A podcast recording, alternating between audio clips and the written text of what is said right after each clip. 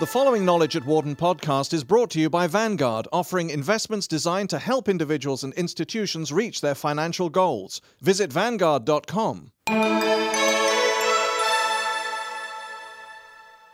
Framing contests. When companies face uncertainty, internal wrangling can lead the way.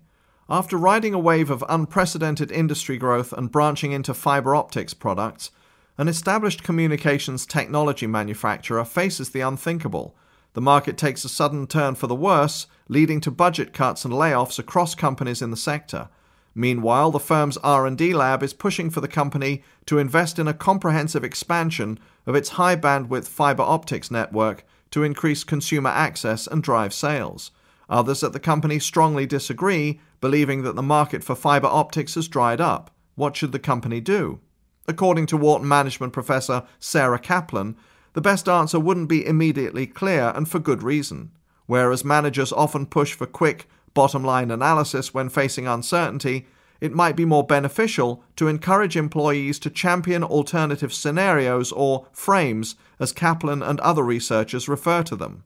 In a new research paper titled Framing Contests Strategy Making Under Uncertainty, forthcoming in the journal Organizational Science, Kaplan details the decision making process of an actual company which she calls Comcorp, as it faced the bursting of the telecommunications bubble in 2001 2002. What she found was that employees interpreted the market's ambiguous signals from their own frames of reference and then engaged in a series of framing activities to mobilize others around a particular point of view. Other studies have looked at both the cognitive nature of strategy making at times of uncertainty, including how individuals' frames define what's at stake and guide decisions, or the political actions taken to determine specific strategy outcomes. But the majority haven't offered an understanding of how these two elements are, in Kaplan's words, deeply intertwined. Frames that come to predominate and ultimately drive strategy are not the result of static points of view or sheer political maneuvering, but rather emerge from a dynamic, purposive, and politically charged process, Kaplan writes. In other words, it's a contest over what strategies should be pursued, one that needs to be viewed over time. Individuals' frames can be transformed along the way as each actor attempts to gain legitimacy for his or her interpretation until one frame prevails, or if perspectives don't come into alignment, a decision could be deferred indefinitely. Viewing strategy making this way, says Kaplan, challenges traditional notions about hierarchy and power. Whereas senior executives are normally charged with setting direction, especially during turbulent times, the framing contests model pulls into view the roles of all actors within the organization. Framing contests are not just about senior managers engaging in the symbolic tasks of sense making and sense giving to lower levels of the organization, she writes. Frames are the resources through which actors can gain influence. As a result, power can be accessible to multiple actors. Contesting frames is a way of changing the power structure in the organization. And while some managers might shy away from encouraging framing contests because doing so would be disruptive of day to day organizational processes, Kaplan notes, these debates are not only useful but necessary. It would be worrisome if framing contests didn't happen because the world doesn't stand still. Businesses can't always continue to operate as they had in the past. A micro view. In her analysis of Comcorp, Kaplan writes that she employed observation based ethnographic techniques to uncover the soft underbelly of strategy making by looking at what actors did individually and collectively to construct strategic choices. Over an eight month period in 2002, she conducted 80 formal interviews, observed 33 meetings at the company, and collected documentation on two key initiatives that were strategic responses to the optical technologies market crash during that time. To trace how individual frames contributed to strategy decisions, Kaplan looked at specific key choices that were made in relation to these initiatives and identified the cognitive frames of the actors involved. These frames were derived from statements made during the interviews, recorded interactions, and documents. It is useful to conceptualize participants' frames as the encoding of a variety of previous experiences, including individual career histories, project experience, functional membership, position in the hierarchy, and contexts, including the firm, the industry, and the prevailing technological paradigm, Kaplan writes. Each of these arenas had its own institutional logic that guided views and behavior. An important theme in Kaplan's research is that frames are not tools that actors could deploy at will. Observations at Comcorp suggests that an understanding of the sources of frames elucidates their effect in enabling and constraining an individual's scope of action. One of the initiatives that Kaplan studied, dubbed Last Mile, calls attention to this dual effect of frames. Hugh, a senior scientist in Comcorp's R&D lab, proposed that the optical market crash should be met with aggressive investment in fiber optic networks to increase consumer access. According to Kaplan, the contests revolved around differences in frames about the future value of fiber optics, pro optical versus anti optical, the future level of demand, market opportunity versus market pessimism, and about the appropriateness of optical technologies, in particular the op access technology that Hugh had previously prototyped as a solution. While Hugh's pro optical view guided his data collection efforts and subsequent presentations, employees outside that particular frame weren't so certain, expressing doubt about whether the larger picture supported his view or whether there were other non optical solutions. Kaplan details the ensuing debates, including a session which Hugh abruptly left because he felt he could not counter the very strong efforts by opponents to halt the project. Coalition building. Ultimately, Kaplan notes, Hugh and an associate reframed the project so as to minimize opposition and build a coalition of supporters. The final decision was to make a small investment to support a single product line rather than pursue the originally proposed major development project.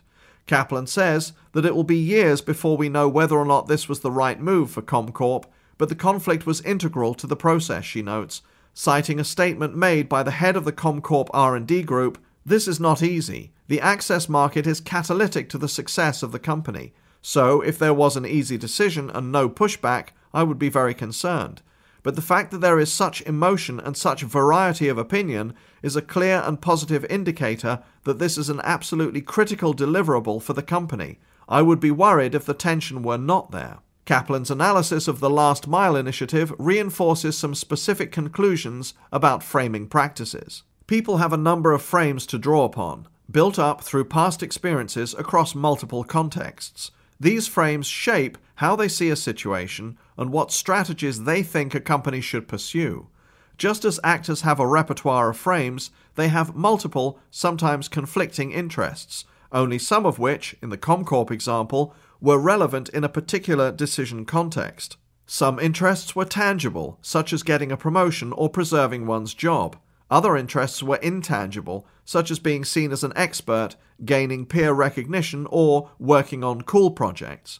Other interests had a collective aspect, such as a chance to contribute to the project team or support one's own functional group, Kaplan writes. Where frames about a decision don't align within the organization, actors engage in framing practices to increase the resonance of their own frames and mobilize action in a desired direction.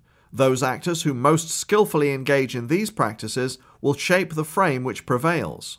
Therefore, frames shape strategic choices, not in a deterministic fashion, but rather in one mediated by organizational framing contests. When framing activities are successful, interests can shift and new coalitions can form.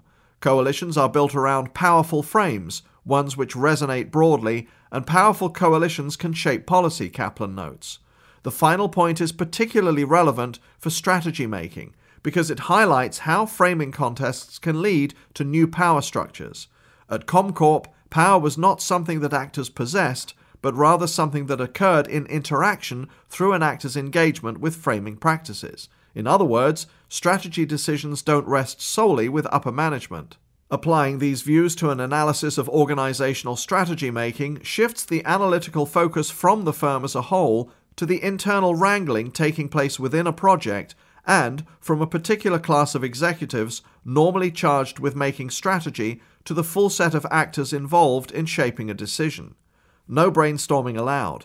Kaplan acknowledges that her study, like other ethnographic studies, has a very specific scope, with its focus on a particular company during an extremely stressful time period. But she writes the turbulent market aided her research because the extremity of the situation heightened the visibility of actors' cognitive frames. In such circumstances, cognitive frames are less likely to be givens that are embedded in routines and indivisible from interests, and thus their separate effects can be examined. She also notes that management research often suggests that fast decisions lead to better performance in turbulent environments, but her study indicates that not only are framing contests inevitable where there is a democratic decision process, they are an essential part of strategy making. Framing contests expose the critical points of contention, she says.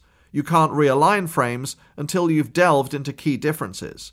To realize the benefits of framing contests, such conflict needs to be encouraged, she notes. Her first rule of thumb absolutely no quickie brainstorming sessions, she says. People schedule themselves for two hours and expect to have brilliant ideas. It can't happen in one session, it's a process. Instead, she suggests that managers plan a series of meetings and events that are not tied to regular operating goals, interspersed with periods for new data collection, analysis, and reflection.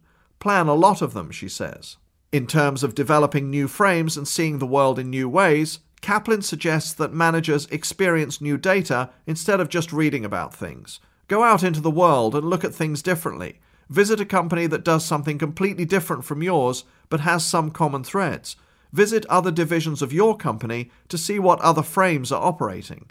Finally, Kaplan suggests that CEOs not always push for a quick answer or the bottom line. Take time to find out what the alternate scenarios are, she says. This may appear to be deeply inefficient, but in fact, going slow up front might help you go faster down the line. For more information, please visit our website at knowledge.wharton.upenn.edu.